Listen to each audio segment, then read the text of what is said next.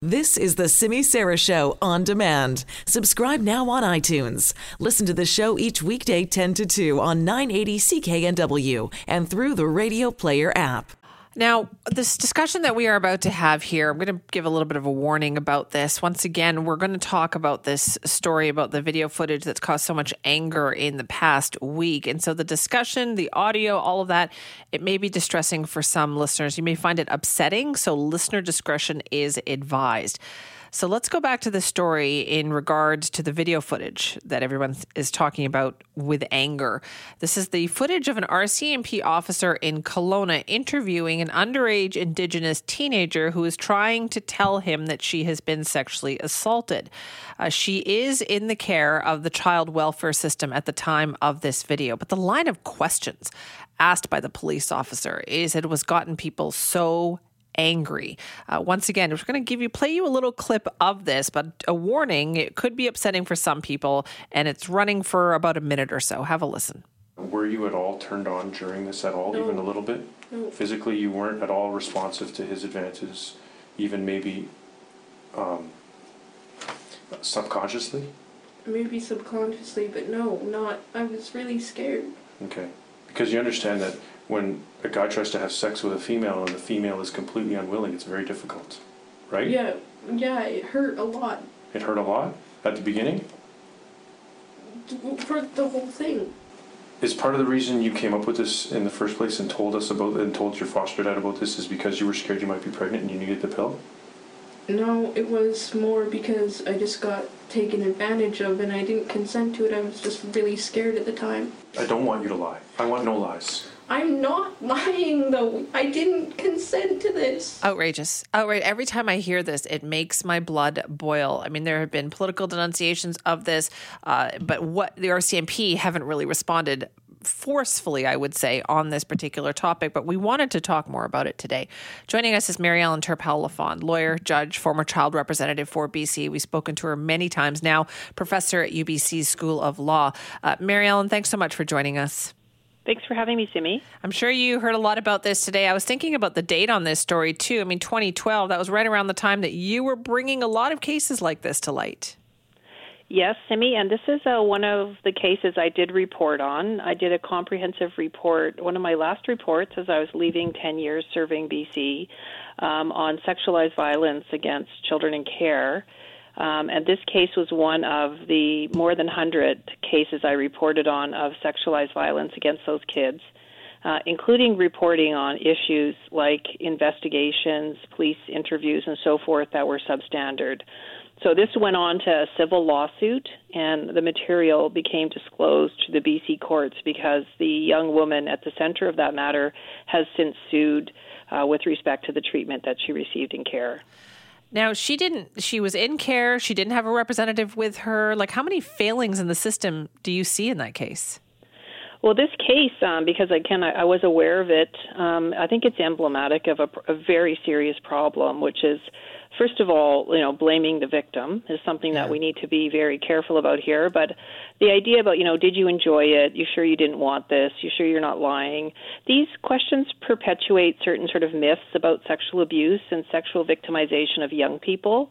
Uh, and we have to remember, Simi, for kids in care and young, um, particularly for Indigenous girls in care, they may have experienced sexual violence, um, which caused them to come into care to begin with and um, the degree of trauma in their lives is very high. So, this type of aggressive, incompetent interviewing not only is it harmful to the young person, but it may cause them to not call the police in the future when they're victimized because the experience is so unpleasant. And certainly, young people in care and Indigenous girls in care have told me that repeatedly that they feel re victimized when they reach out for help. So, you don't think this was an isolated case?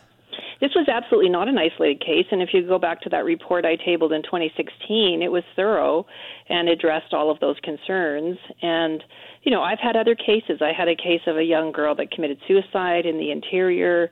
She reported a sexual assault at, a, at her school, where she was sexually assaulted um, in a room at her school during school hours, and um, she was, you know, put in a police cell and interviewed as though she was. Um, you know, the accused. And she was very traumatized by many things in her life, but that sexual violence was a contributing factor in her later taking her own life in utter despair. So I think we need to recognize that um, this interview, I think it has brought into the public attention again the fact that we do not have adequate supports. I mean, if you happen to live in a place where there's a child advocacy center, you know, Sheldon Kennedy in Alberta has been very active. He stepped away recently, but setting up sexual assault advocacy centers. These are really helpful services and supports in our community, but for a lot of Indigenous girls and young women and those in care, they're not in locations where they can get to those centers and get the support that they need so right. that they're not interviewed alone. Do you think anything has changed? I mean, the RCMP came out this week and said, "Oh, we've implemented new training and you know all that kind of stuff." But do you think anything has changed? Um, I'm not. I'm not confident about that. I think one of the things I was concerned about it was, you know, I did this comprehensive report, the first of its kind in 2016. Um, I also testified as an expert witness at the Missing Murdered Women's Inquiry. They had a special hearings on sexualized violence uh, toward uh, young girls in care. Um, and one of the issues that I was very concerned about was like, you know, I was never called in for a debrief with the RCMP. Um, in BC, of course, RCMPs are contract police. Um, but you know, one would have expected to see a more robust kind of approach to that. And so, if they have implemented changes and so forth, they certainly haven't tracked and reported on them.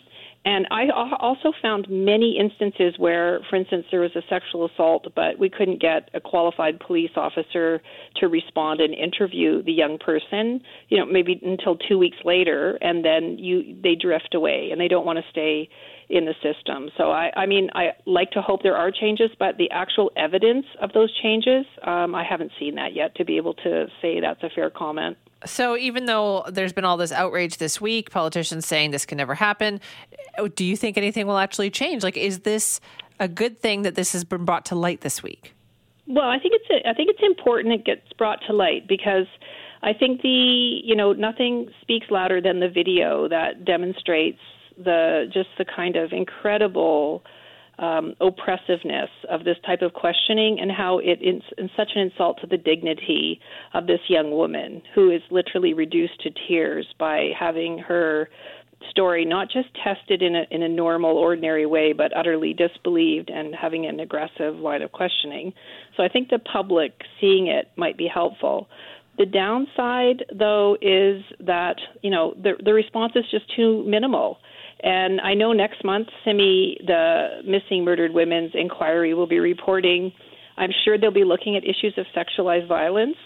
Um, but I also feel that you know we, we, we cannot be kind of comforted into thinking that the world is a much different place in a few years because we continue to see very low clearance rates for sexual assault in BC.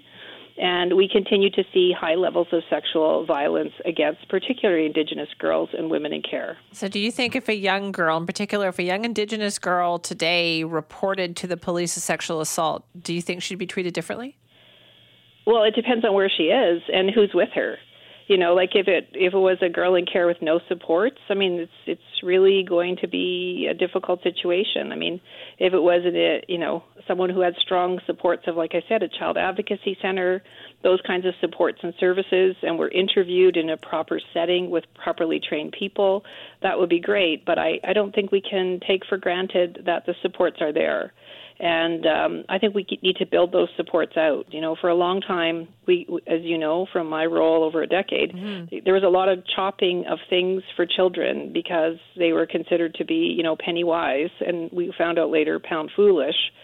But with respect to these issues, these are public services that we need to have. When you cut them, you don't train people, you don't set out proper protocols, then kids really do suffer. And a pathway to ongoing victimization for these girls is not dealing with them well the first time they have a complaint, because then they're very easily preyed upon after that. Mary Ellen, thanks for your time on this today.